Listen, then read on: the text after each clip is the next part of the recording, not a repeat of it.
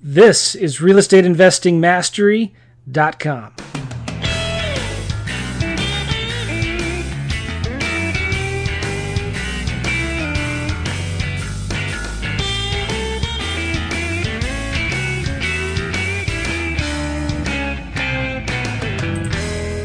Hey, everybody, welcome to the Real Estate Investing Mastery Podcast. So glad you're here.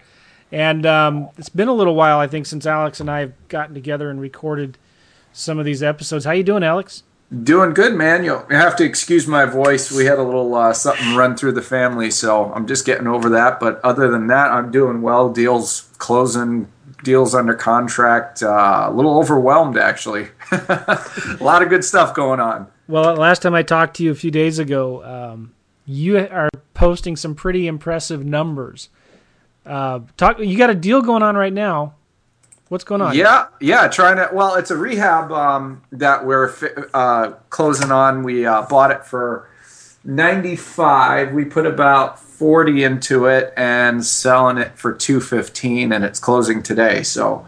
Um, I may have to uh, run to the closing office. Unfortunately, now when you're doing a rehab, you have to go and close. It's not like a wholesale where you can't, you know, where where right. you're able to not go to the closing office. But uh, in this situation, they need my signature, so um, it's looking it's looking good though. So it'll be a, a nice profit, and then after that one closes on uh, in the first ten days of March, there's another three rehabs closing. Um, and then in April, I have another one or two closing. So, and that's on the sell side. And then on the buy side, I've got, um, oh, let's see here. I, I even went and got a spreadsheet to show what I have going on and all yes. this good stuff. but we, we also just bought to rehab one, two, three, four, and maybe another two more um, are on the plate. Just got under contract the other day. So, things are going really, really well right now. Um, shaping up to be a great year. Well, explain. You know, you're doing these rehabs because, I mean, you're getting some sweet deals. yeah, just like you're selling yourself. Well, look, you know, why do I want to give this away to somebody else? I don't have to get the cash right now. Right. Why not fix it up and make more money? Is that right? Yeah, I mean that's like, uh, I mean the whole thing with wholesaling and, and what we preach is uh, that the fast cash survival kit, right? So yeah. you need money right now. You wholesale a house, you get the money, and you're good. But if you're in a situation where you don't need to do that, uh, and and if you have the ability to manage and control a rehab efficiently, you can take a five thousand dollar profit and turn it into a thirty thousand dollar profit. I, now I don't know where else you're going to get a return on your money like that. You know. Yeah. Uh, so it, it's like taking five thousand dollars, putting it in the ground, so to speak, and then three months later or two months later, it becomes thirty thousand. Where else are you going to get money like that? You you can't do it. And then there's one where um, there's one that I got, and it's kind of a little new of a niche that I'm targeting here. Is taking a little small house, putting a whole bunch of money into it, and turning it into a monster house. So, like I'm buying this one for 47 and we're going to probably put 50 into it and double the size of the house. Um, and so I'll be in it probably about 100 roughly. Um, and then we'll be able to sell it for 180. So after commissions and stuff, it'll be like a $65,000 profit. so you're not you're not swinging any hammers or driving out to these no, properties and managing the contractors. Not. Absolutely not. so I couldn't do that you got a pretty unique relationship with a realtor. Talk about that for a second. Absolutely. Um, the way I have it set up with the realtor is I give him a 20% cut of the deal, and he manages the whole thing for me. So basically, um, he can list it and get 3% commission, but then that inc- um, he's still going to get 20% part of the deal, but that commission is included as part of his profit. Does that right. make sense? Yeah. So it works out for me because I don't have to be out there running around doing all the crazy things, and, and it works out for him because he gets his listing commission plus, you know, a, a portion uh, of the deal as well. So win-win situation, and it enables me to continue to find good deals and put them out there and get them put into the hopper. And um, makes everybody happy. So well, finding good deals is what it's all about, and, and that's it what we're going to be. Is. That's what we're going to be talking about in this uh, podcast interview today with Kathy. Um, but I just got a quick story to tell you real quick. Um, we got a property under contract about a week ago. Uh, it was a, it's in a really rough area. It's one of those areas where, you know, the house has got to be in really good shape to even wholesale it to an investor for ten grand, and it's just, it's just it's it's a rough area. You don't you don't want to put out bandit signs on a Friday night. You want to wait. If you're putting out bandit signs to sell the house, you want to put out the bandit signs Saturday morning about 6 a.m. So anyway, we got it under contract for six grand, and we put it out on Craigslist and got an offer the next day for ninety five hundred. And this guy sent us an email said, "Hey, I'm interested." And uh, we said, "Okay, well, send us a proof of funds." And he said, "Well, what's that?" And uh, we said, "Well, uh, just send us. We want some kind of proof that you have ninety five hundred dollars in cash." You know. And he said, "Okay." Well, he actually took a picture. He got ninety-five hundred dollars in hundred dollar bills and spread them out over his coffee table, and sent us a picture of ninety-five hundred dollars in cash on his coffee table. I thought I saw something like that in my Facebook group. Yeah, to I, that. I posted it uh, on your Facebook group, Wholesaling Houses Full Time. Here's proof of funds, bablammy. well, it turns out though the guy actually did go look at the house and um, he said he was interested. He was he wanted to buy it, but we haven't heard back from him. and It's been a couple days. Oh, so, you better follow up with that dude. Well, yeah, we have been. He's just not returning our calls, so he's probably a dead lead. But we've been putting bandit signs out there, and I've uh, been getting a bunch of calls from the bandit signs, and we're getting ready to um, send out some yellow letters. And in fact, we're going to send out the yellow letters that uh, Pete Scorus um, used in that one episode we had with him. Do you remember? Yeah, um, the crumpled up letters. Yes, the crumpled up yellow letters, basically sending it out to people who have bought properties with cash in the past, saying, "Hey, I desperately, yeah, I desperately need to sell this house," and it's a really, really good um, yellow letter. And I'm not going to give that letter away because I want to drive people back to our website to listen to that previous episode. Um, but just take a look at, um, I think it's maybe episode 19. It's an interview with Pete Scorus. And uh, he's from Florida, one of the guys who developed FreedomSoft. And um, in there, he gives a sample yellow letter that he uses to get cash buyers um, onto his list. And so we're going to actually use that. And I'm sure Kathy, our guest, has some things to say about that as well. Too. I'm so excited about this interview we have today with Kathy. But first, we have to mention go to our website, realestateinvestingmastery.com, and get our Fast Cash Survival Kit. It's absolutely 100% free, no strings attached. Go ahead and uh, go to realestateinvestingmastery.com and watch some videos that Alex and I created on how we wholesale properties, how we run our business, how we do our marketing, how we find our VAs to do most of the work for us, and um, why we love doing what we do. I mean, we really don't hold much back in those free videos. So go to realestateinvestingmastery.com, check out those uh, free fast cash survival kit bonus. And I also want to read real quickly three reviews we've gotten on iTunes. Uh, we really appreciate the reviews. And um, the first one is from uh, Will Velasquez. He says, Here, I've been following Joe McCall for almost two years now. And we interviewed him just recently. And um, it's a really good. Oh, I just lost. I just lost the. Oh, good. Here they are. Here they are. I just my my iTunes crashed. Actually, all right, here we go. Um, we just uh, it released an interview with Will, and he left us a real nice review on iTunes. He says, "I've been following Joe for almost two years now. Anyone who can keep my attention for that long is obviously creating immense value." He's down to earth, transparent, and genuinely interested in making a difference for the people he reaches. Keep up the good work, Joe, and thanks. Another review here from BBSS URGH. I think whoever left this review just hit a bunch of keys um, as to, to come up with some kind of name. Actually, it's Jenna. They signed it Jenna. Hey, she says, Wow, I cannot speak highly enough about this podcast. It's all I listen to. Joe and Alex are great, down to earth guys, helping others get started in the real estate business. No need to leak, look any further. This is all you need. Thank you both for providing this awesome service. Thank you, Jenna. And then one Thank more. Thank you, Jenna. That's great. That's real nice. One more from Glenn429. Joe and Alex do an excellent job with this podcast. The questions they ask are spot on and exactly what I would ask if I had the opportunity to interview these people. Keep up the great work. Sure appreciate that, Glenn. And all of you we guys. will try. That are leaving us reviews. Um, we appreciate that. And the check's in the mail. No, I'm just kidding. but uh, hey, okay, let's get on to this. Uh, Kathy Kennebrook is our guest today. And um, she is from Tampa, Florida. She's been around for a long time and a very successful investor. We um, put out a post on the Facebook uh, page, uh, Wholesaling Houses Full Time, the site that Alex runs. Very good site. Go check it out. Wholesaling Houses Full Time. And uh, we put out a post and hey, we need to interview more women for the podcast.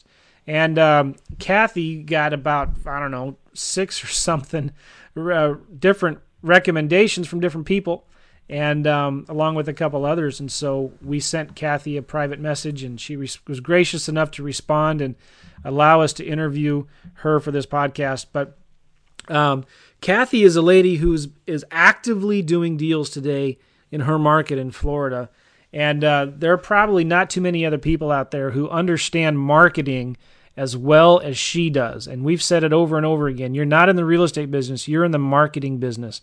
And it's all about getting leads. And if you know how to get leads, um, and if you know how to convert those leads into um, contracts, then you're going to be doing just fine. So, Kathy, how are you? Are you still there? Did we lose you? Did we lose Miss Kathy, huh?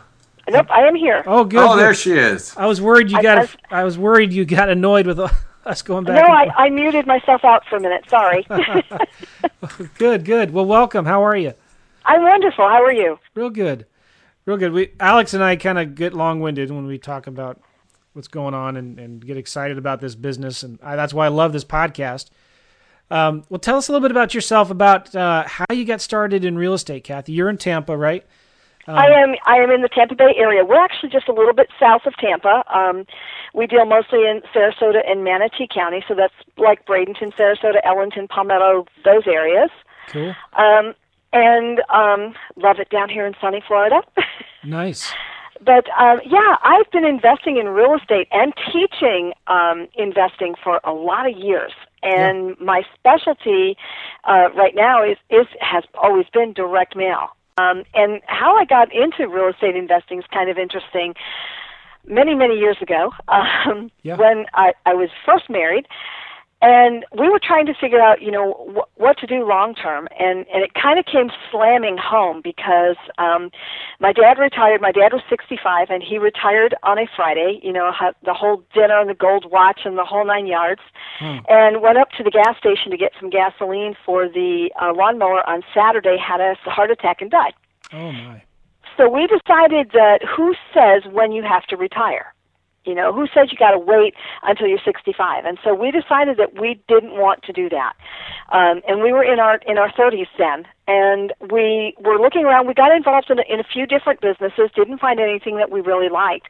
And one night I was up late watching one of those late night infomercials, you know, the ones on how to buy houses with no money down. And I, I thought, whoa, wouldn't it, yeah, wouldn't it be cool if that really worked? You know? Yeah, yeah. Um, and I was fortunate enough that the person who runs our real estate club here in in in, in Tampa, Florida, um, was one of my customers at that point. And I called him up and I said, you know, what do you think about real estate investing? Does it work? And he said, yeah, of course it does. Come and you know, come to some of our meetings and make that determination for yourself. Hmm. And and the rest. Are you there? Yeah, yeah. I'm here. Okay, Sorry. I just heard something else in there. And um, we've done hundreds of properties since then. Um, first one was the rehabber from Hades, and we decided we, d- we didn't like that real well because that was just trading one job for another. Yeah. and Yeah. um, and then shortly on, we discovered using direct mail campaigns to to to you know find these really highly qualified sellers, and we started just doing better and better deals. And the more we started honing those direct mail campaigns, the more and better deals we started to do. And we've done in the last um, 13, 14 years, we've done hundreds of deals. Um, we take anything that comes at us, folks. You know, don't lock yourself into any one niche. Best piece of advice I could give you Mm, that's good. Um, is don't lock yourself into any one niche because if you do, you're going to leave money sitting on the table because you don't know how to do that deal. And so we take pretty much anything that comes comes at us. We we buy them, you know, like you were saying, we wholesale. Um, we buy and keep because we have a lot of rentals. Um, I'm kind of middle aged now, so I'm looking more toward like a retirement portfolio. So we buy and keep. We buy in retail. Um, we do single family homes, duplexes, triplexes, quads, small apartments. We do wobbly boxes, which are mobile homes down here in Florida. Wobbly boxes. wobbly boxes. I yeah. love it. Um, we do vacant land, and vacant land is a whole seminar by itself. But um, that's pretty another amazing way to do real estate investing. In fact, I've made have- some big money from vacant land wholesale. Oh yeah, I have a piece of vacant land in North Florida that um, a gentleman leased from us um, to build a worm farm, and I've learned more about worms in the last three years than I ever dreamed I would. But um, Wow. it's very lucrative and it's wonderful. So there's a lot of really great ways to make money in real estate if you have a really great seller and you create a really great deal. So, and that's what we do. So you've been full time in real estate for 13, 14 years. Is that right? Correct. Yep. So you've seen a couple different ups and downs in the market, a couple different recessions, right? Yes, we have. Yes, absolutely. How how does this current recession compare to what we saw in the was it the 90s? Um, with the last one or early 2000? this one has been a lot more interesting, I think, and the the deals in this particular economy right now have been the most amazing deals we've ever done. Yeah. And anyone that I've spoken to who's a serious investor who really gets it is saying the same thing. This is the best market ever. It's like a supermarket out there. Oh, it is. Serious. There are just so many amazing, amazing deals. And one of the things that I really hone in on, on in my business is the fact that, like I said, I don't lock yourself into any one niche. And a lot of investors did. They locked themselves into dealing only with pre foreclosures and short sales. And all those other poor sellers out there got left behind, hmm. kind of, you know? And so all these great deals have been just like laying out there. And I have continued right through the cycle to to mail and mail and mail and mail and mail and mail my direct mail campaigns and we have just continued to chug out deals and fill our funnel with cash and with deals and with sales of property while we were waiting for the other stuff to close. Because I do I do you know um um the short sales and and I do the foreclosures I do that too but I don't lock myself into that niche. I just I, we do a variety of kinds of deals to fill our tunnel, our, our funnel with deals all the time. I'm going to ask you a question I know the answer to, but I know what you're going to say. But I think it's so important what you just said. Uh, you keep your pipeline full with leads. Why do you do that? And you know, why is it so important to keep that that marketing going, even when you got a bunch of deals you're working on? Because it's like a faucet. And actually, this was described to me by another um, another teacher that I work with a lot, and I love the the anecdote because it's just perfect, um, or the anal- I'm sorry, the analogy because it's just perfect. It's like a faucet. You can turn it way up and get deals gushing in or turn it back to a trickle. But you can't stop your marketing. If you start stop your marketing then your your business starts to like roller coaster. Like you have no deals and you have a lot of deals and then you got no deals and a lot of deals. And you want to keep deals coming in on a really regular basis. Even if you're working on stuff right now you still want to have new deals coming in so that you're always continuing to have that funnel you know of cash and deals coming in on a constant basis. Otherwise, you'll kill your business in a heartbeat. Well, I I know you're absolutely right. That was my problem when I first got started. Um, you know, I, you you do a bunch of seller marketing, you get a bunch of leads come in, you get overwhelmed, and you stop your marketing because now you have to start um, re uh, you have to start uh, advertising the homes and doing whatever you need to do, and then you sell the homes and you breathe a big sigh of relief and you wipe the sweat off your brow and you think, oh, okay, uh, that's great. Now, now what am I going to do? And you look around, you have no leads coming and It's just not like you can snap your fingers and start getting leads, but you've got. To, I realized real early on that you've got to get that marketing done, and if you can't do it, get somebody else to do it for you, because if you if you rely on yourself like I tried to do, it just would not get done. Is that your experience? Exactly. And I totally um I totally agree with you. You've got to get as much of this minutia stuff out of your own hands so that you can get the deals done and, and get cash coming in. The other thing that's really interesting about using direct mail campaigns to bring in quality leads as opposed to anything else that I've done is the fact that if you do your direct mail on a consistent basis and you're remailing to the same sellers over and over again, what happens is not only are you bringing in deals right now and today, but you're constantly sowing seeds for future deals because these sellers will hold on to your mailings until their situation changes. And then they're going to contact you first even if they've been contacted by somebody else in the interim because you you've continued to gently touch them with that message on an ongoing basis. And I could show you, honest to God, Joe, I could show you deal after deal after deal after deal where that's happened. Um, the one that I'm closing on tomorrow that I was telling you about earlier, we've been dealing with this seller for over eight months. And one of the things that happens in my business a lot, I deal with out of state sellers, I deal with estates, I deal with a lot of that kind of stuff. And a lot of these folks have heartstrings attached to these properties. And they know they need to sell, but they just can't bring themselves to do it right now.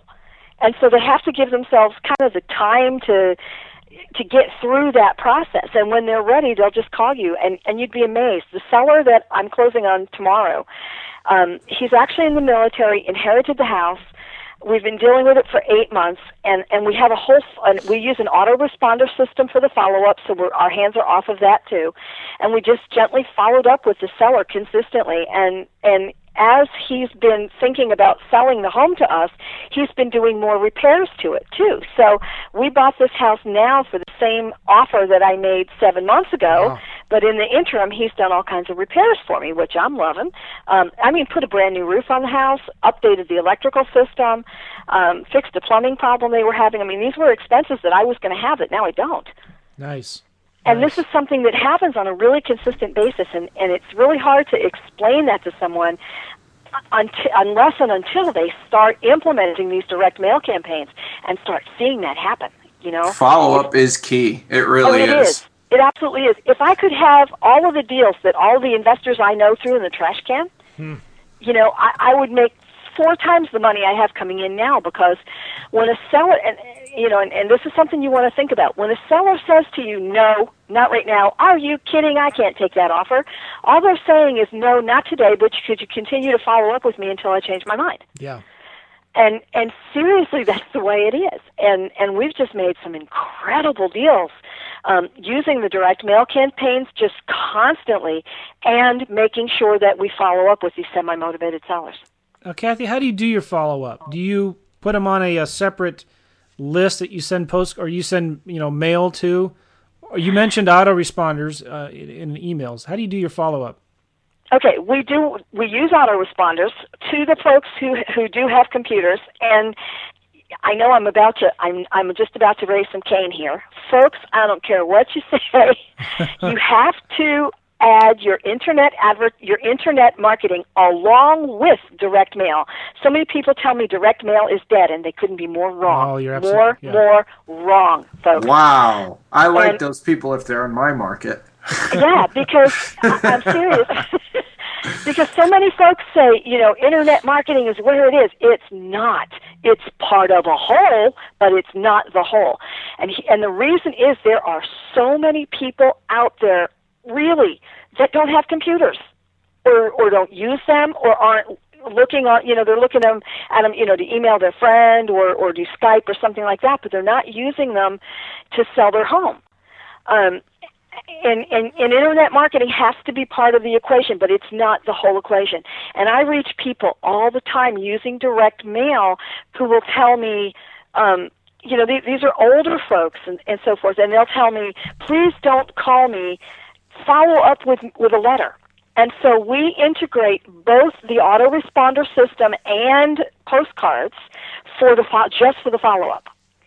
For my direct mail campaigns, I'm sending a letter. And I'm sending a letter that has a response mechanism in the letter, tells the seller exactly what I need from them in order to determine whether or not there's a deal there to be made. So 90% of my sellers contact me by mail email, and by fax. And I usually have all the information I need right there from my response mechanism to tell me whether or not there's a deal there to be made. So I'm not wasting my time and I'm not wasting that seller's time either. And what it's are, killer. Kathy, what are some of your response mechanisms? What do you mean by that? Are you giving out a phone number, a website, a fax number on your postcards or letters? I do all of that. They they can contact me by mail, by email, by fax, by phone, or by website. But what I mean by a response mechanism is an area of my letter which asks them the specific information that I want from them in order to determine whether or not there's a deal there. So when they email me back, they'll email me and and they'll start answering my questions one by one. Okay, so you wanted to know that. Oh, okay, so you wanted to know, and they'll answer all of my questions. And my questions are geared in such a way that I can determine how motivated that seller really is. Nice. And we've done that for years, and it works, folks. It just works. So you're not just giving them a phone number, driving them to a pre-recorded nope. message. Nope, absolutely not. I, I want the information from them right then and there to determine whether or not I'm making a deal or not. I'm not wasting my time. I'm not wasting their time. Good, very good. And, so, and it's amazing stuff. It just it works. and so you you're even asking them to mail you back information about their house. I've never heard of that before. Oh, let, let me tell you how good this works. we actually we ask them for all the information that we want. We even ask them for photographs of the property. If they send me everything I want, I'm doing a deal. Wow. The more information they give me, the more motivated they are, and the better deal I'm going to make. I just got one back from a seller um, about three weeks ago. Now, this one's a little extreme because it normally isn't quite this way. But he sends me a copy of his deed, which I didn't ask for. He sent me a plat map of the property, which I did not ask for. He sent me a half a dozen photographs of his property, which wow. I did ask for. He sent me a two page letter telling me all about the house and his situation and why he needed to sell and how much he wanted and hopefully how much he would actually get. And we, we bought that house. I mean, nice. So the more information they give me, the better deal I'm going to make. And and they'll email email me the same way. They'll email me all the information and then use attachments to the photographs. And if they and the folks that do that are the ones you you know from your pre-screening process right there that you have a really motivated seller. If they take the extra steps to give me everything I've asked for, we're gonna we're we're gonna do a deal. I mean, there's just based on what we've you know based on tracking all the tracking that we've done. It's just um, it's amazing. Um, that is. and we've implemented that process for for 10 years already and it works. Now talk about kathy um, the general format of your letters. You're sending um, are they yellow letters typewritten letters with uh, you know a, um, a header? Um, it's a typewritten letter with a header hand signed hand addressed Okay. All of that goes out. I don't do any of that in here. We have people that do all of that for us. Um, in the system that I actually sell that teaches folks how to implement this process, we have companies that will do all the work for them. Okay, nice. So so we automate all of that for them and they're always in control of what's going on in their business they can have the companies do as many or as few letters as they need because i know that i work with a lot of folks and some are still working jobs and some are very new investors and they're scared to death of getting a deal. God forbid they should get 10 yeah, so, right. so they're always in control of mailing as many or as few letters as they need and want. And so they are in control of what's going on in their business all the time. The other thing that I also do, there are specific kinds of sellers that I deal with and specific kinds of target markets that I deal with. So the person can bring in exactly the kind of deal they want in the specific area that they're looking to buy. So eh, if they want a wholesale, they're going to they're going to target their letters in that particular way. If they want to hold on to properties, they can target their mailings in that particular way. If they want to um, buy properties that they don't have to use any of their own money to buy, they're going to target their mailings in that way. And so that's one of the things that I've customized is an entire system that allows my students to bring in exactly the kind of deals that they need in their particular market and in their with whatever their lifestyle is and their situation. Talk about the types of lists that you like to send to. You mentioned that a couple times. Um, what are some of your favorite lists, Kathy? Okay, some of my favorite lists. Um, I love out of state owners. Um, mm-hmm. out of state owners are amazing. And now that I myself own a property out of state as a vacation home, I get it. yeah. They're really hard to maintain sometimes. And and so these will be like folks, for example, who've inherited properties. Like people will inherit properties here in Florida, but they live in Ohio or California. I mean, I bought a property six months ago from a gal who never saw the house.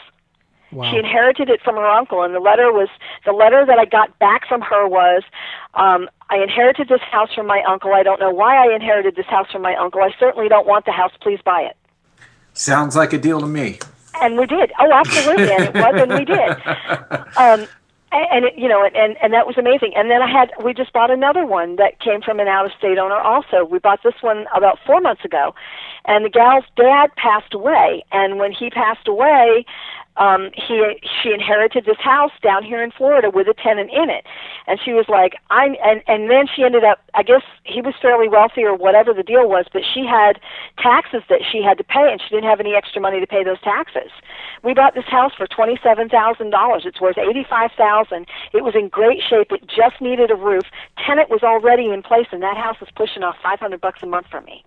Wow Okay, so these are so those are just some of the kinds. So out of state owners, I like quit claim deeds for the same reason. That's where you're going to find a lot of these estate and probate properties. So can you um, explain that real quickly? Um, okay. Quit claim deed. Why? Okay, because a quit claim deed is where the property is just the the ownership just passes from one person to another for a variety of different reasons. And quit claim deeds are really really cool for a lot of reasons. One, that's where you're going to find these estate and probate properties. Um, another, for example, is where you're going to find situations where an adult child needs to put mom or dad into like an assisted living facility or a nursing home, and the parent can't show that home as an asset, so they'll quit claim it to the adult child. Now the adult child has a home they neither want nor need, but they have a monthly bill to a nursing home or assisted living. So what that means to me is either buying that property for pennies on the dollar or they're going to own owner finance for me in order to have a monthly payment coming in to pay to the nursing home or assisted living facility. One of the things that you'll find that I'm all about um, and, and I know you, you know me a little bit and, and so forth. But one of the things that I am all about is finding the deals that none of my competitors know anything mm-hmm. about, yeah. and coming up with really creative ways to find those deals. Um, I love that. That is my specialty. Me too, because that's where you're going to find these great deals, man. Everybody's looking in the same spot, and and a yep. lot of a lot of the times they're looking for the oldest records possible. Meanwhile, yep. they're missing some of the best ones. oh, absolutely. Here's one of my personal favorites in the last 12 or, or 18 months. Here's my favorite. I don't know how many of your folks are working with attorneys in their business, but if they're not, they need to be. Here's what we did, and we did this 10 years ago. We just ramped it up a bit. What we did was we created a direct mail campaign that we mail out to specific kinds of attorneys that are much more likely to want to work with us. Um, estate and probate attorneys, bankruptcy attorneys, family law, that kind of thing. And we created a direct mail campaign to these attorneys telling them who we are and how we can help their clients okay? And we mail it, we only mail out like 40 or 50 at a time because other, otherwise it gets really cumbersome. Yeah. So we mail them out. A week later, we mail it out again. And then a week after that, we follow up with any of those attorneys who haven't already followed up with us.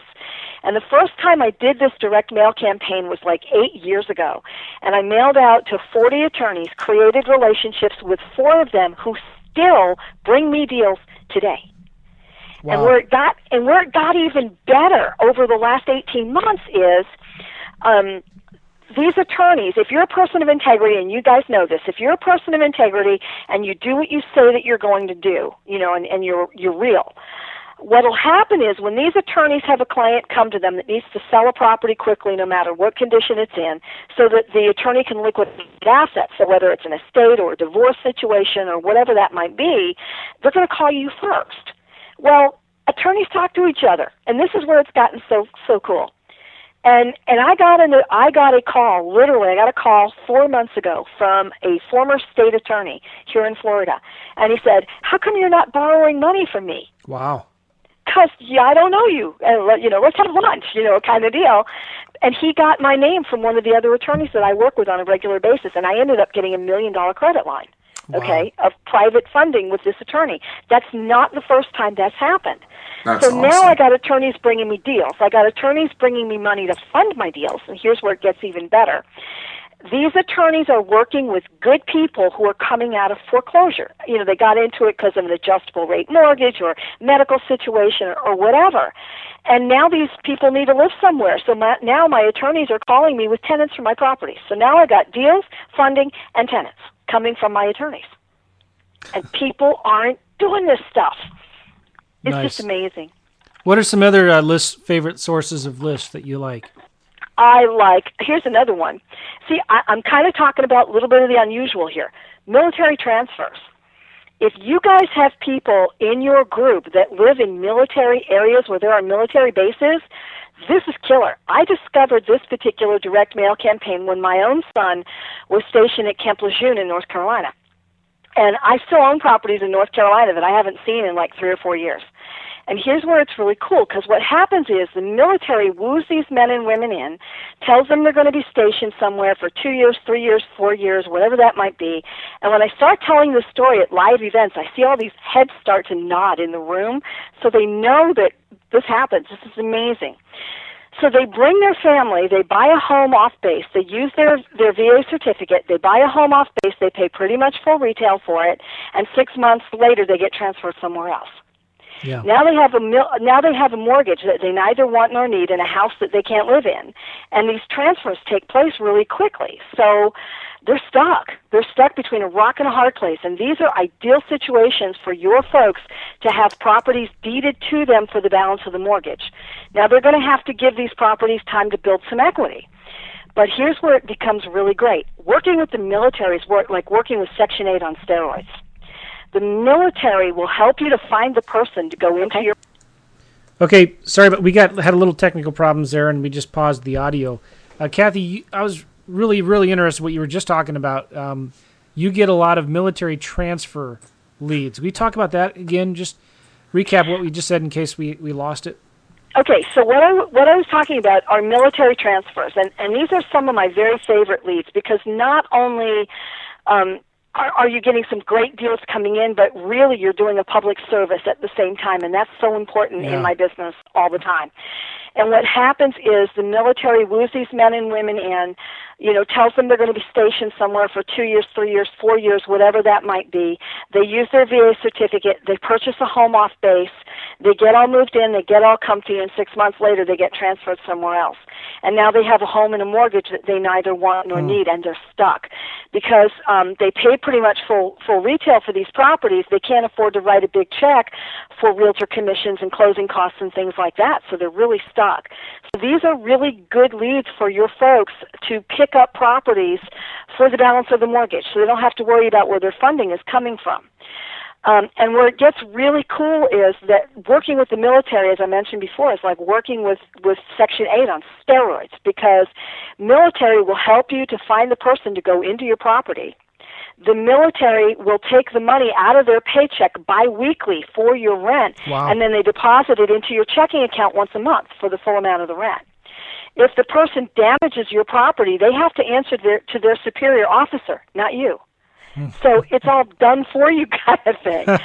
um, and it's neat because one of the other things that made me really nervous about working with the military, um, and this is where I was getting to when we got cut off, Yeah. um, was the military actually sets the rents.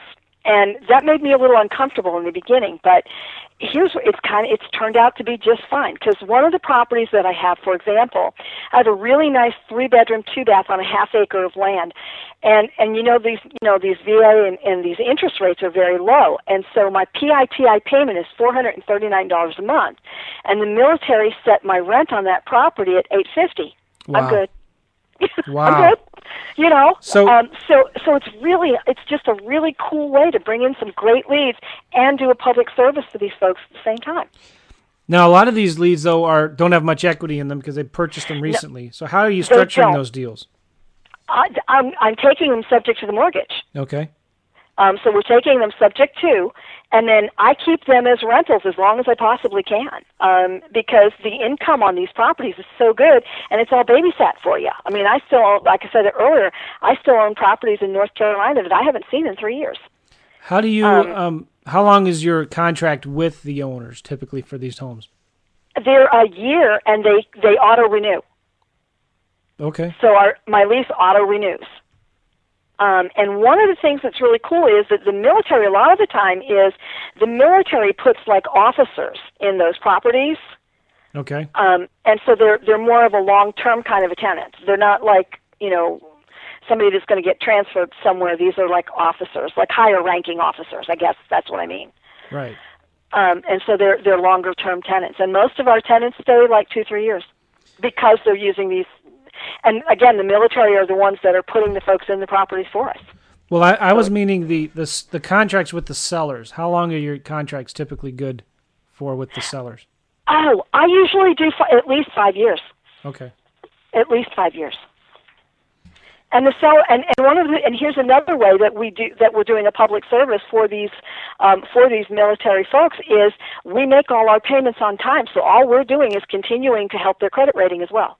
Oh yeah, and that's a big deal. Yeah, it is. You know, so so they have this mortgage that's being paid, you know, on time constantly. Um, so that's another really awesome, um, an awesome factor. Actually, we actually had one, and the timing was just perfect. Um, we had one fella who deeded us the house for the balance of the mortgage. He was transferred oh, I think he went to Afghanistan and then he came back to 69 Palms in California and then he came back to Camp Lejeune. And that was over a period of like three years. And at the time that he was coming back to Camp Lejeune, my tenant was moving out. He bought his house back. Really? So cool. Yeah, he ended up buying the house back from us. How about that? Which was amazingly cool. So that, and he was so appreciative because they loved the house. They didn't want to leave it when he left. So he just thinks we walk on water. But now you you have you said it's really important to know what to do with different types of leads as they come in. Absolutely. What what what are some of the things that you do with these leads? For instance, maybe give us a scenario for if a lead has equity, um, if it doesn't have any equity, or if it's upside down. What do you do in those three different scenarios? Okay. Um, if if a lead has it, a lot of it depends on on okay, we personally have been in the business a long time. I'm middle aged. I'm working toward retirement. We have a group um, of financial advisors and CPAs, and so we have kind of a group that sort of tells us what to do. Okay, all right. and my and, and actually, my CPA has been an investor himself for 30 years so he completely gets it also. So that's partly what happens. So out of every few houses, like if I have five houses, I retail three and keep two. You know, if that's how I'm feeling that month, or that's how you know that's how our situation is, or maybe I, you know, keep two, retail two, and wholesale one. You know, it just sort of depends on on what we're trying to accomplish. Okay. Um, so if a know, house if a house has a lot of equity, you're either going to keep it or wholesale it if a house has a lot of equity, I'm either going to keep it or retail it. Okay. I we have rehab crews. I'm not afraid of rehab. Okay. I got the best rehab crew in the world. We're in and out of houses in 30 days. Nice. Um, so I have no problem with with retailing houses at all. And my and my house my houses that's a whole other a whole other seminar. But one of the things that we learned early on, we buy low, we sell lower than other houses in that price range, and we tweak our houses with with just small items that make ours the most special in that price range. And um, the longest house that I've had stay on the market right now is 90 days, and the lowest was two weeks. so I'm selling my houses anywhere between two weeks and 90 days. Even in this bad economy? Absolutely. No Absolutely. Beautiful. No problem at all. And I'll tell you something else. Yeah. I'll tell I'll tell you something else about this market. There is a lot of cash out there, guys. Um, I would say out of ten of my closings, four of them are leaving cash. Four of them are paying cash for them. Wow, really? It's amazing. Oh, there's so much cash out there right now. It's crazy. I, I don't know, and I don't know why that is. I mean, I'm not, you know, but I I just know that to be true. And when I talk to the folks that do our title work for us, they're telling me the same thing. What were you going to say, Alex? I have somebody that's putting a hundred thousand dollars down on the on this property they're buying from us that we sold recently. Absolutely, yeah, we do owner financing, and I'm getting awesome deposits. Now, are these um, are these foreign investors that are coming and paying cash, or Americans? No, they're Americans. Mine have all been Americans at this point. Mine is an American couple that has uh, a couple twenty-year-old kids and are on their way to retirement. I think. All right. So, Kathy, you That's mentioned you, you mentioned owner financing. You, you are you buying homes owner financing or selling homes owner financing? Both. Okay. Um, if one of the direct mail campaigns that I do focuses primarily on folks who own their properties free and clear without mortgages. And what that means to me is creative financing with those sellers. So so once again that's kind of what I'm talking about. I I, I give I I buy and sell a lot of properties. I use a lot of private lenders. So we, we pay cash for a lot of stuff. You know, if I'm going to just get in there and buy something really awesome, I'm going to use private lending and pay cash. Um, we buy properties in our retirement fund as well. Um, that's where I, I keep my I keep rentals in my retirement fund. That's how we grow our retirement fund. Yeah. Um, you know, because I can't push off that kind of profit, you know, anywhere else. So, so we have a variety of, of different things going on. But, um, you know, whenever I can get an owner of a property to finance it for me, I'm definitely going to do that. And you mean by that by taking over a loan subject to or creating some kind of owner financing where you're paying Correct. them? Absolutely. Now, maybe you could give a, a, typical offer you give for an owner financing situation. Depends on what I can get away with. okay. Uh, typical. Seriously. Um, okay. So, f- for example, I mean, and I've done this. Um, say the deals. Say the deal is is like um, oh I don't know. Let's let's just take like fifty thousand as a number. Um, I'll give you five hundred dollars a month for a hundred months, and I've done it. Wow. Principal um, only payments, right? Yeah. Mm-hmm. You know, or they'll say, okay, well, but what about my interest? You know, well, how much interest do you want? Well, I don't know, five thousand. Okay, so let's make it fifty-five thousand instead of fifty thousand, and I'll pay you five hundred dollars a month until paid. So I, I mean, so we're doing crazy stuff too that that works. So um, so then, simple. I love it. I know. And then and then we do, you know, with some folks that want interest, we're we're paying, you know, three, five, six percent, seven percent interest on stuff. For it's, private lending that you know, for for seller lending that I don't have okay. to go out and find or do or anything. So this is lending uh, money that you're borrowing from private lenders. The five no, seven percent. No, no, no. I'm, no, I'm talking about three, five, six percent seller held financing. Okay. So I do that too. It just depends, you know, on how the deal comes together. We're just doing all kinds of things. So you're, you're. I mean, the great thing about what you're doing is you're marketing as much as you can, and Absolutely. you know what to do with these leads, no matter what their scenario or situation is. Absolutely. That's awesome. Um, if they're if they're upside down, this is a whole other seminar. yeah. If they're if they're upside down or they're in pre foreclosure, I am currently working with a group of um, attorneys, uh, fraud investigators, auditors right now who are looking over mortgages for violations in those mortgages. And I am getting huge uh, discounts for my students and for some of my sellers on their mortgages to begin with. So that's another way that we're getting away from that problem. I have a, a, a seller of my own that um, we just got um, he had a seventy-five thousand dollar mortgage, and we got twenty-seven thousand forgiven off of that mortgage. Wow! And we had equity left over, and we split it with the seller just cause. Well, let me ask you something about those lines because I know in Florida you get a lot of these homes where they are really, really upside down. One strategy I've heard of recently um, would be to get the property under a lease option, uh, at least a minimum of 10 years, maybe 15, 20 year yep. lease option and um, but then have it have it set up where the option price is whatever the principal loan balance is in 10 15 years down the road. Get it under an option contract and then wholesale that option contract to an end buyer either a tenant buyer or somebody else like that. Um, is that something that you've looked at? Do you know much about that kind of I don't and that's not that's not really something that, that I've done very much of. Okay I was just um, I was kind of interested by by that, and I've been hearing about it recently. Right. Um, um, here's here's here's another example. We had a house that was upside down. The gal had a mortgage balance of two hundred thousand dollars. We put her through this process that we're using with these attorneys and auditors, um, they found violations in her mortgage. They forgave ninety thousand dollars of her mortgage. She ended up with a new mortgage of one hundred and ten thousand, three percent for twenty years, and then she deeded it to us. Wow. Yeah. So I, we're doing all kinds of creative stuff down here in Florida. And you have attorneys, so it's legit. You have people helping you do that, so you're you're not doing that kind of work yourself. Oh gosh, no, no. This is a group of of attorney. Uh, it, it's a group, and they're in California. And the group consists of attorneys, fraud investigators, auditors who go through these mortgages and find these violations. And they have created relationships with some big name banking companies that I'm not going to mention on the on the call, but yeah. and and basically they call that bank and they say, okay, how much do you want? Because they know they're nailed. Hmm. Seriously, and and they're just getting these awesome discounts for people. These, amazing. I mean, this is this is not loan mod. It's not forbearance. The the, the balance goes away forever. Beautiful. so that's. I love it. I do too.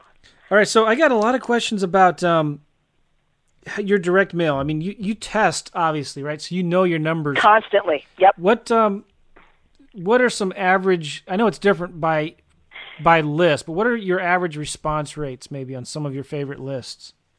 Okay, my average response rate, and what what I've done on this, Joe, is I've um, I've combined my uh, my response rates and my students throughout the country, so that we had kind of a national kind of you know yeah. um, you know response rate from these sequential mailings. First mailings on the average we get between 8 and 12 percent, and I see that in my own market and in my own mailings every day. Nice. Second mailings about 13 to 16 percent. Third mailings about 17 percent or so. Fourth and fifth mailings 21 percent or more. The more you continue to gently touch these sellers with your message, the more of them are going to respond to you when their situation changes.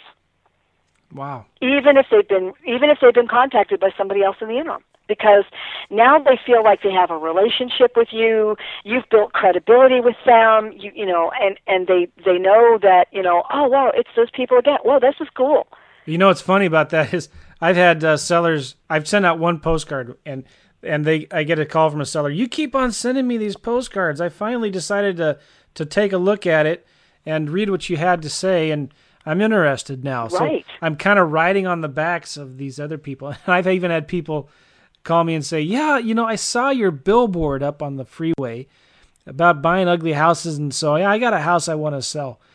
That's that that's encouraging for new investors, I think, because it uh, is. What the great thing about direct mail is you are are your competition doesn't know what you're doing. Number one, right? And number Absolutely. two, your competition is spending thousands and thousands of dollars a month in direct mail. Um, they're sending mail sometimes to the same people, but you may get the call because sometimes sellers don't respond till the third or fourth letter, right? Well, you Correct. may be that third or fourth letter that they get, and they're going to call you, which is powerful. And and what we do is we send, and this is something that nobody else does either. They send all different letters. I don't do that. We send the same letter over and over again because once again, a lot of the time we're, we're working with senior homeowners, we're working with different kinds, you know, with different kinds of homeowners, and when they see the same message, oh, it's those people again. Oh, that's cool, and they equate that same letter with us. And nice. we get really great responses. Here's here's a funny one. I mean, and sellers are are just really unusual people. I had a seller call me oh, 60 days ago or so. And she calls me on the phone and she goes, You're going to buy my house. And I said, Okay, um, that's awesome. Can you tell me a little bit about your situation? No, you're going to buy my house. okay, well, why are we going to buy your house then? Can you tell me that? You know, and yeah, I'm like, you know, do do do doo, you know, at this point. Right. And she says, because I do things in threes, and I just got my third letter from you, and we bought that house. Wow. so just people's motivation is different. I'd say. Well, but uh, that's just an example because they do they respond to the repetitiveness. I had this other gentleman. Um, we bought a house about seven months ago. We bought. He inherited it. He lives in Tennessee. When he inherited the property, it had a tenant in it. When the tenant moved out, he was done because he got his monthly income. And when the tenant moved out, he was done. And he said to me when he called, he goes, "Yeah, I goes, I've been getting letters from you guys for about a year, and I've got it right here. I've got them right here in my desk drawer. I was just waiting for this tenant to move out, and now I'm ready." and we bought this house Amazing. that's worth eighty thousand dollars for forty thousand dollars, and all we did was carpet and paint. Amazing. That was it. Well, yeah. talk, talk, Kathy. Talk about how you handle all of these leads that you got coming in. You get you get a lot of calls coming in. Um, I don't. I don't. Hard, I don't hardly get any calls coming in. Okay. Because one of the things that we do is again, within the body of our letter, we kind of tell them how we want them to respond. And if they're going to fill out my response mechanism, they need to have a way to do that. So 90% of my responses come in by email, mail, and fax. 90%? 90% come in by email, snail mail, and fax. I've never heard of that before. Yeah. Um, and part of it, and then 5% by phone and 5% by website. Wow. And we track this constantly.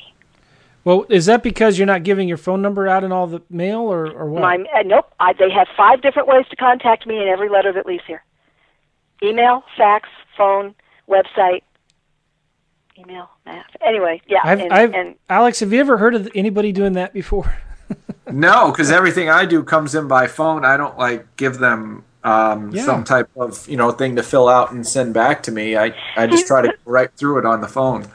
See, the thing about that is, Alex, that for me, in my business, that's a waste of my valuable time. And and I don't send them to an answering service either because I don't like that scenario. Um, that's I'm just talking personal here. I don't like the answering service thing because when that person picks up the phone, they know it's not. One of the things that I'm all about is keeping everything very, very personal.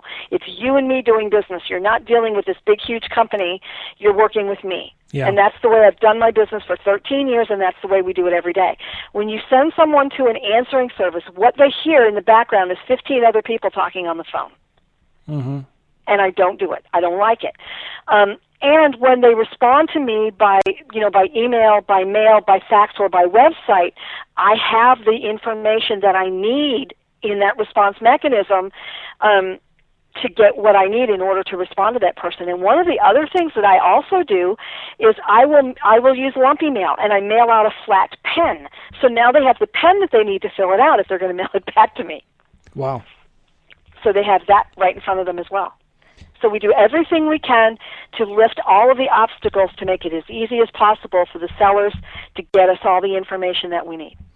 Have you ever used um, personalized URLs, Kathy? Do you know what I'm talking about? In, in your in your direct mail, No. um, a personalized URL is if it's John Smith at one two three Main Street. Your mail would say, "Hey, John Smith, we want to buy your house at one two three Main Street. Uh, if you're No, interested, I- contact us at uh, kathybuyshouses.com slash John Smith." So his his name is in the URL of the website he goes to.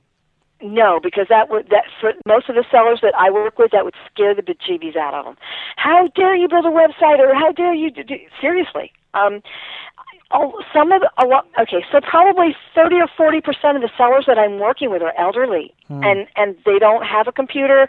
They don't know how to use a computer. They're scared of the computer. Seriously, they're scared of the computer, and you just I wouldn't I would never do that to one of my sellers. I can understand that because you know we're not dealing with people that are 20 and 30 years old. They don't have any equity most of the time. Exactly. Yeah, we're dealing with people that are 50, 60, 70, 80, you know, that that came by these houses and vacant land that came by these the, that these homes and this vacant land, you know, in ways that they they may not have wanted or needed. You Wow. know, either. So so or you know, or or something that they they really need to get rid of now and they own it free and clear. Okay. Um 75% of the properties I buy are owned free and clear. Okay. Wow. It's because of the way that we hone and focus the direct mail campaigns that we do. It's rare that I work with somebody that's got a mortgage on a property. Okay. Seriously. Um, I, again, unless that's the mailing that I'm doing, like, you know, there, there are like the military transfers, for example. That would be one, you know, or or an expired listing. It's very possible that those folks, you know, have a mortgage. Um, but a, a lot of that has to do with the way that you hone in and you customize the direct mail campaign that you're doing. Now, how do you keep track of all your leads, Kathy? Are you putting them into a spreadsheet, a database? I'm using a database. Okay. which I can, which I also I can provide for for my customers and for my students. I actually have a student. Um, I don't know if you've heard, and I don't know if I'm stepping on toes here, but I don't know if you've heard of Real Prospect software. Real prospect. Real Prospect. Yeah, John software. Schroeder. Correct. He is my he he is a student of mine. And a funny story about John Schroeder. I'll just tell you really quick. John started out as the person who was networking my computers in my office when he worked for a computer company. And every time he'd come over here, which was fairly often because I am just the lowest techie person, I don't know anything. And and so I leaned on him really hard when we were putting all the computer systems and all that together. And so we started talking about real estate and I sent some stuff home for him. And then I went to teach at a boot camp and there he was. It was like, "Oh my goodness, what are you doing here?" You know, because it was like in California and he lives here in Florida. And one thing led to another, and John started doing some deals, and then I started wholesaling deals to John, and John started doing more deals. And then he and I got together to build this software system to do all this tracking. So that's how that started. And he's awesome. And he's done some amazing customization on and on, you know, down the line with that with that software program, and I still use it today. And what's it called? Real Prospector. Real Prospect software, yeah. Real Prospect software. All right, cool and and the students my letters are built right into the software program when they buy it through me and my product my letters are built right into the program so they can just drop them out real easy okay bring the lists in and then drop the letters right out. If you don't mind could you talk a little bit about um, the cost of the direct mail and maybe give students because you get this question a lot. What kind of budget should i have for for marketing? Uh, okay that's an awesome question, and I love that question. Um, okay, so when you're first marketing, direct mail is not the only thing that you're going to do. You need to have between three and five marketing techniques in place at all time that completely include direct mail. Mm-hmm. Um, and so I suggest um, when you're very first starting out, you can spend as little as fifty dollars a month, and you absolutely will get leads coming in. Um, and if you use, you know, thirty or forty dollars a month of that money for direct mail, you will get leads coming in right now. And then what you're going to do is, as you begin to profit from deals, you're going to take a percentage of the profit from each deal that you do and put it back into your marketing budget. Um, my marketing budget runs about a thousand to twelve hundred dollars a month, and don't let that scare you because you don't need to start there at all. You can start with as little as fifty or a hundred dollars a month, and and work your way up to you know eleven, twelve hundred dollars a month. And the more direct mail campaigns you do, the cheaper it gets if you do it the way I train you because you're doing repetitive mailings to the same lists over and over. So first of all, you only have to buy the list once a year um, depending on which list that you buy. Some of them lists are quarterly, so you might you only buy that list quarterly, or you buy it once a year. But because the list the, the mailings are repetitive and the response rate continues to grow the more you do the letters, you end up having to do fewer letters to get the same response rate. Does that make sense? Oh yeah. So it actually the longer you do it, the cheaper it gets. So is there a um, I mean, if you already have the list, okay, you already have the names. About how much does it work per letter? Printing the letter and sending it. Okay, it, if I'm if I'm doing it myself, oh my goodness, never, never, never. I'm uh-huh. just saying. Um, it's about 79 to 89 cents per letter if you have somebody else doing the work, and believe me, that's what you want to do. So that's printing, postage, hand addressing the envelope, yes, sending it. Correct. Mm-hmm. And and what I do now, if you have folks that are just starting out in the business, this is something else that I I would suggest, and I've done this myself. We have, you know, there's a lot of people that are looking for work and looking for part-time work. So I've had stay-at-home moms do the letters for me. I've had high school and college students. I've gone to senior centers and had folks at senior centers do the letters for me. As long as the the signature and the addressing is legible, um, I'm good. So that's another way that you can have folks do the mailings for you, or you can use one of these companies that I suggest. If you use one of the companies, it's going to be about a buck and a quarter per letter. Okay. Now, so Kathy, you're using, go ahead. If yeah. you use, I'm sorry. What? I'm sorry. If you're using, if you're using, go ahead. Okay, if you're using a person that you hire, it would be 79 to 89 cents per letter. If you use one of the companies that I work with, it would be about a buck and a quarter a letter. Um, at a buck and a quarter a letter, they do everything though. They they print the letters, they hand sign them for you, they have the envelopes there, they're hand addressing for you, so they're doing everything. So it's completely out of your hands.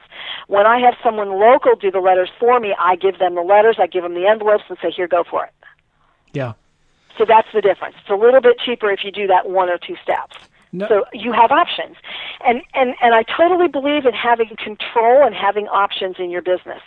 So you're in control of how much you're spending, who you're targeting and how many pieces are going out at any specific time. Right.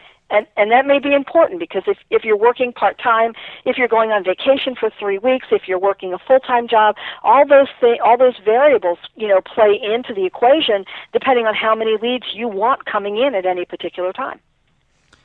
So, have you tested the yellow letter, that yellow handwritten letter? Okay, there is a distinct difference between my letter and the yellow letter. Right. The distinct difference is the yellow letter is a shotgun approach. That's what we call a shotgun approach. Hmm. It goes out to a whole bunch of people, and you hope that someone in that group of folks has a property they need to sell. The letter I am sending out is very targeted to a very specific seller with a very specific response mechanism that gets me the exact response I want. So my letters are already, my responses are already pre-screened when they come in here. So we take out a whole other step out of the equation. So that's the difference between those two. using the using the yellow letter is like putting out signage, handing out business cards, hanging flyers. Yellow letter all fall in that category. Could you? And you need to implement you know, shotgun and targeted approach in your business. But that's the main difference between the two. Could you do a targeted handwritten yellow letter? In other words, just put the yeah. same text you have on one of your letters, but in a yellow handwritten red. Oh, ink? absolutely. But my letters are, are like almost a full page. That would be just really cumbersome. But you could. Mm. So you really your letters are that long? Yeah, it's a whole page.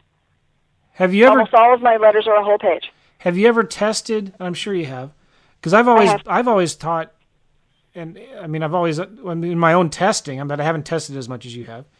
That the simpler the letter, the better response that I get. Um, Hello. But yeah, can you hear me? Yep. Okay. I, some I, I've always thought through my experience and what I've been taught that the simpler the letter, the more response you're going to get. Um, Dis- I disagree. Wow. Okay. I completely disagree. But your your letters still don't. Do your letters look professional, or do they look like they're coming from an individual homeowner uh, investor? Okay, they look sort of. They look kind of professional, but they have our personal name and address at the top, and the body of the letter, while it's typed, is personalized. Very simple language. The simpler the language is, the better response rate you're going to get. Um, you know, like for example, one of the letters um, said it, they're a little bit humorous even. Okay. Um, you know, there's there's a little humor in there. Um, we give you, you know, I you have a variety of ways you can contact me. Feel free to email me, fax me, uh, mail me, smoke signals, whatever's comfortable for you. You know, so a little, just a little bit of humor in there, um, and then the response mechanism, and they like that. And the reason that they like that is because they don't want to talk to me any more than I want to talk to them. Hmm. They want to know initially what my response is going to be and whether I can work with them without them having to pick up a phone and do something that's real uncomfortable, which is to talk to some to someone who's a stranger to them about something that's real, real personal. Right. Well, that's and key. so they will they will respond to these letters and respond. The response mechanism gives them an out. You know, here's all the information. Now let's see what she's going to do. Now, with these leads, Kathy, that are coming in, are you typically going out to meet the sellers, or can you are you doing most of these deals over the phone? Most of my deals are done over the phone. I don't go out and do anything until I've got a deal done on the phone. And again, in most cases, they're sending me photographs of the properties as well. Nice. So I've already even you know kind of seen the property. So you're still talking to the sellers yourself. You're not outsourcing that. I have a part timer who I have trained to do things my way. But okay. yes, either okay. myself, my husband, or my part timer deals with the sellers. And so you still can get a property under contract without seeing the home or meeting the seller in person. Absolutely. I love it. I, I, I the house I'm closing on the house I'm closing on tomorrow the house I'm closing on tomorrow I saw for the first time last week. It was already under contract, subject to inspection. Mm-hmm. So the deal was made. The house was under contract. I've never met the seller. Gosh, since I've talked to him, he's been stationed in four different places, so I've never met him. So I imagine you, you spend some time in your teaching um, on how to talk to sellers because that's really important too, isn't it? I actually have a separate product that comes with my marketing product that covers the entire pre-screening process for all 12 of the direct mail campaigns that I use. Okay because I guess it's you know it's it's one thing to get the phone to ring or or actually to get your response mechanism triggered. getting I just can't believe you're still not getting that many phone calls. Only 5 percent phone calls. Yep. But um, I'm not calling you a liar. That just blows me away. That's like it's amazing. Come spend some time with me. I would love to. That's amazing. So, and but my student and my students love it too because I'm working with a lot of new investors in my world, yeah, and and they love it because the the scariest thing in the world for them is to pick up the phone and talk to that seller.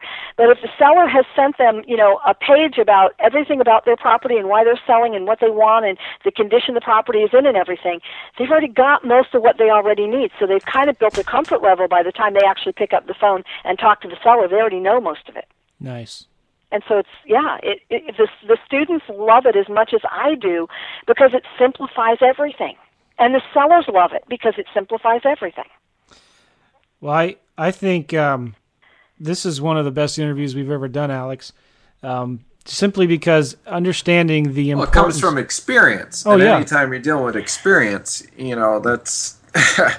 we're not talking somebody who's, you know, just talking about the game and not even playing it, you know? right and and that's something that that that's a real bone of contention with me. Um I am when when people work with me I'm the real deal. I do this business every single day. You know for me uh, real estate is primary and teaching is secondary. My business is real estate.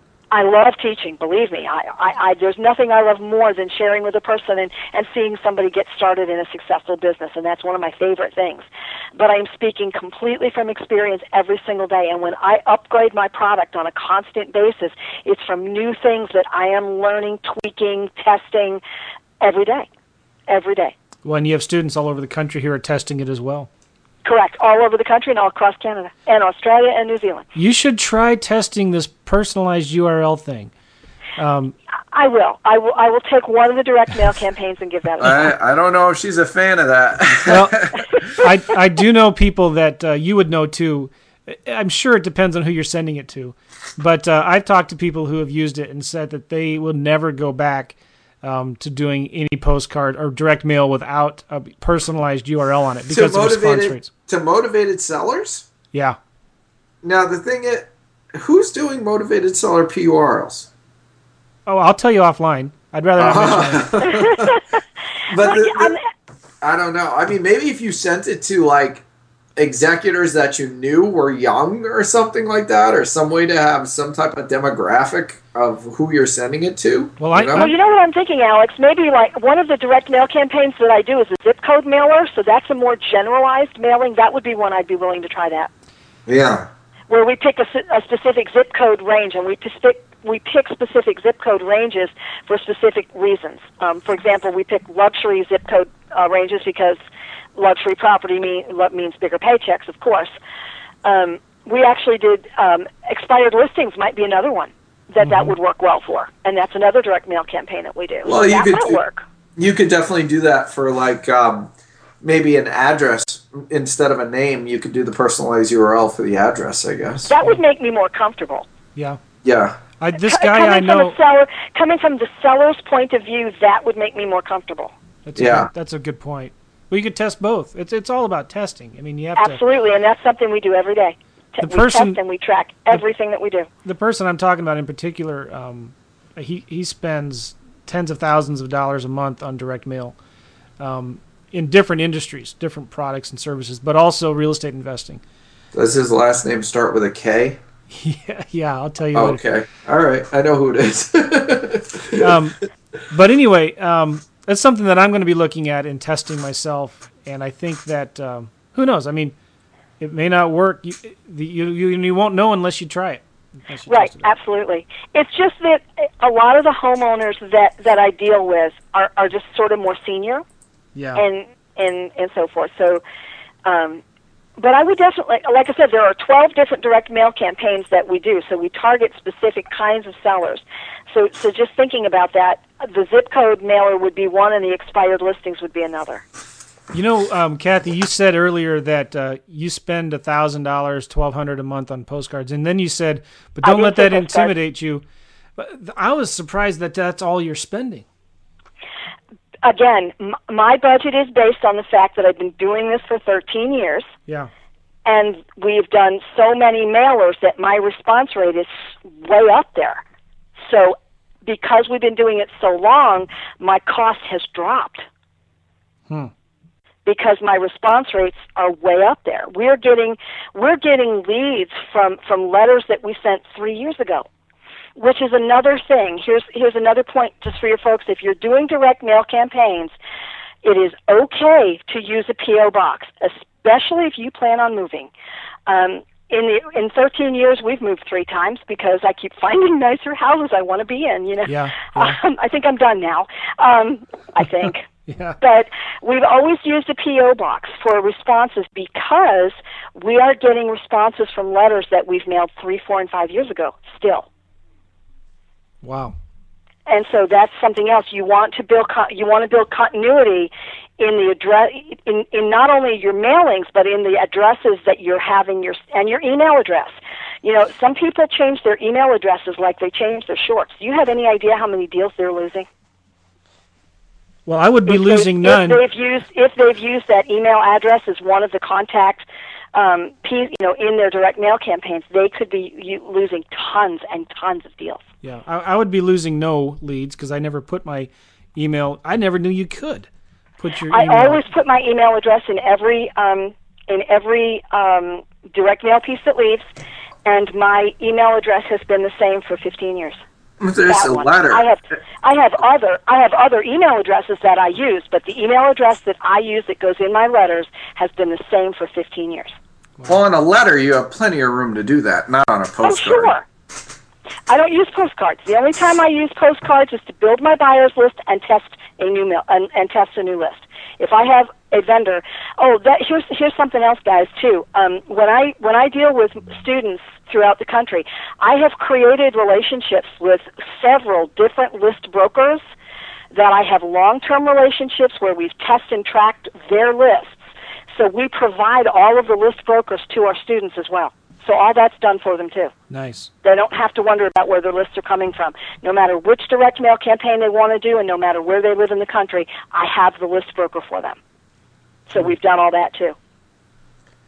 Kathy, what if I have one more question for you. Um, let's say you were dropped into part of the country you've never lived in before, you didn't know anybody, and uh, it's a big metropolitan city, and you had to go make money, uh, what would you start doing, and then how would you get there? Okay, the first thing. So, do I have any money to work with? Uh, yeah, I'll give you a thousand bucks. okay, cool. I just wanted to know. Okay, so the first thing that I would do is um, I would go down to the property appraiser's office and get a list and start doing some mailings immediately. That's just the best. A list of what? And then the other thing that you do, no matter where you live, and we do this on a continuous basis, the one thing you also want to do is you want signage on your vehicle and you want to talk to every single person that you run into. So you want some business cards too. And you're going to talk to every single person you meet no matter where they are. Um, we even we even we walked into title companies and we talked to title companies. We walked into mortgage brokers and we talked to mortgage brokers because mortgage brokers deal with private lenders and private lenders um, have deals that they have to foreclose on also. Do you know how many deals that I've bought from my own private lenders that from money that they've lent to other people that that defaulted on the notes? Wow. So walk into title companies, walk into attorneys' offices. Um, you know, walk into mortgage companies, mortgage brokers, and get your ma- get your lips flapping. And every person, if you're in the grocery store, anywhere you are, and we always do, we still do that, um, just by accident. I we even have T-shirts, right? The We Buy Houses T-shirts. Good Lord, I can't get through Home Depot, and I certainly can't get through Walmart. If really? I'm in a hurry, if I'm in a, if I'm in a hurry to get through Walmart because I got something else to do, I turn that shirt inside out. Because seriously, we get stopped like five, six times with oh, a T-shirt in Walmart. You mentioned going to the property appraiser's office. What yes. do you? What kind of list are you pulling from them? Okay, um, I am pulling the quit claim deed and the out-of-state owner list immediately. Okay. Okay. And it's on the same on the same list.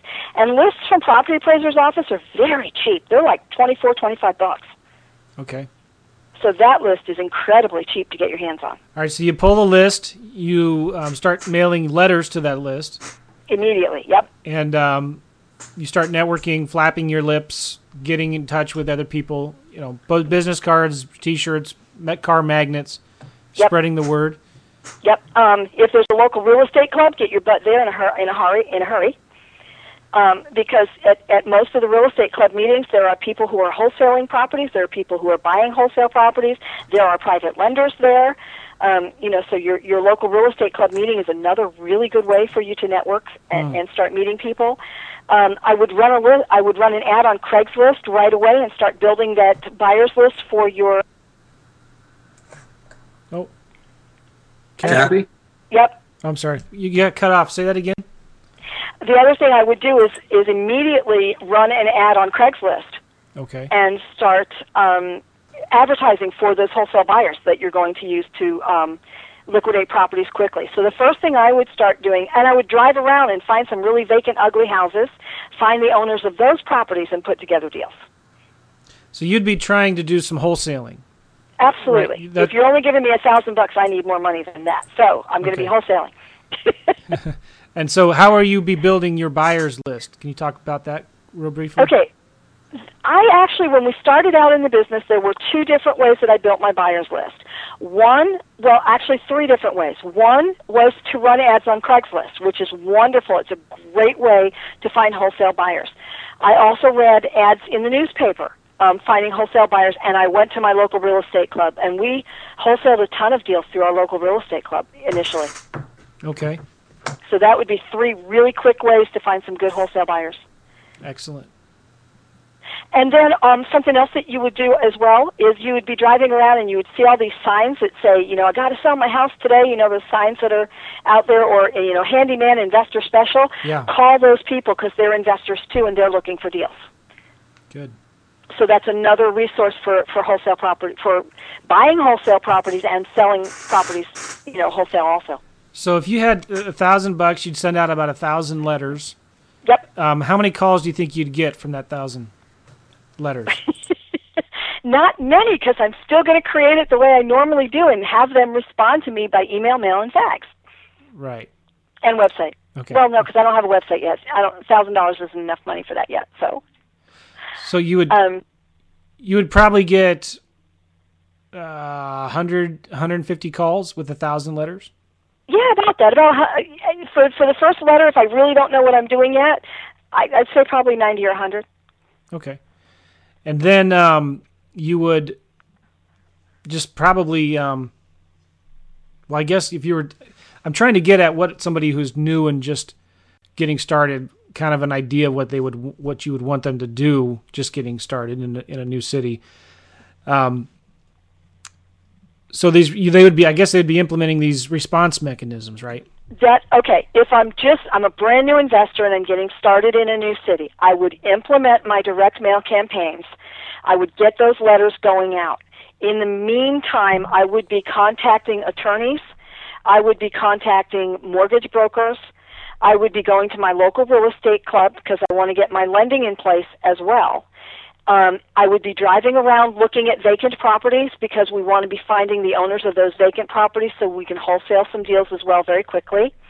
Um, we can use our local real estate club to wholesale some deals very quickly. And that's probably the way I would just initially kind of get started. Okay. Okay. Well, very good. Alex, do you have any more questions for Kathy? No, we got a lot of great info from Kathy today. I appreciate it very much. It's amazing. I'm blown away. Well, I thank you for having me on the call. This was a lot of fun. Kathy, how can people get a hold of you? Okay, they can um, go to my website, which is www.marketingmagiclady.com. They can email me at my personal email is kpaddler, K P A D D L E R, at att.net. Or they can call our office directly at 941 792 5390. And if they go to the website, um, you, the, you folks, you definitely want to um, get set up on my monthly newsletter. And when they do, I've got several mini products that they get uh, right away Okay. for absolutely free. What was and your phone number again there, Kathy? 941 792 5390. 941-792-5390. And your email is kpaddler at att.net? Yep, just like kayak paddler. Okay. That's my personal. Marketingmagiclady.com. Correct. Awesome. Well, Kathy, I'm looking forward to. Um, um, I'm actually going to go to your website right now and cool. take a look at your course because uh, I think uh, my list would really enjoy uh, learning more about you and and um, what you have to offer. I I think the marketing is just so important, and um, I appreciate being able to talk and network with people like you and like Alex who understand the importance of marketing and get it. Right, exactly. Awesome. And I and I agree. And marketing is everything. Mm-hmm. Um, you know, in the real estate business, marketing is everything. Yeah. All right, awesome. Well, Kathy, So- very good. I'm sure appreciate it. Everybody go to marketingmagiclady.com. Check out our website. We don't get any uh, you know, we don't get any commissions by referring her to you. I mean, she her it was out of her generosity in coming here on this call and I think she shared some just fantastic information and I think you owe it Absolutely. you should go check out her website, get her newsletter, um, because understanding marketing is what this business is all about. And if you're good at that, and you hook up with people who are good at that, um, you're going to do really, really well. So cool. Well, I appreciate you having me on the call. Like I love to let people know what I know, and um, you know, like I said, we're, we're the real deal. We do this every single day. So um, Awesome. thank you so much for having me on the call. All right, thank you, Kathy. Thank you, All right. Alex. Excellent. Thank you. I appreciate it. We'll see you guys. later. Realestateinvestingmastery.com. Check it out.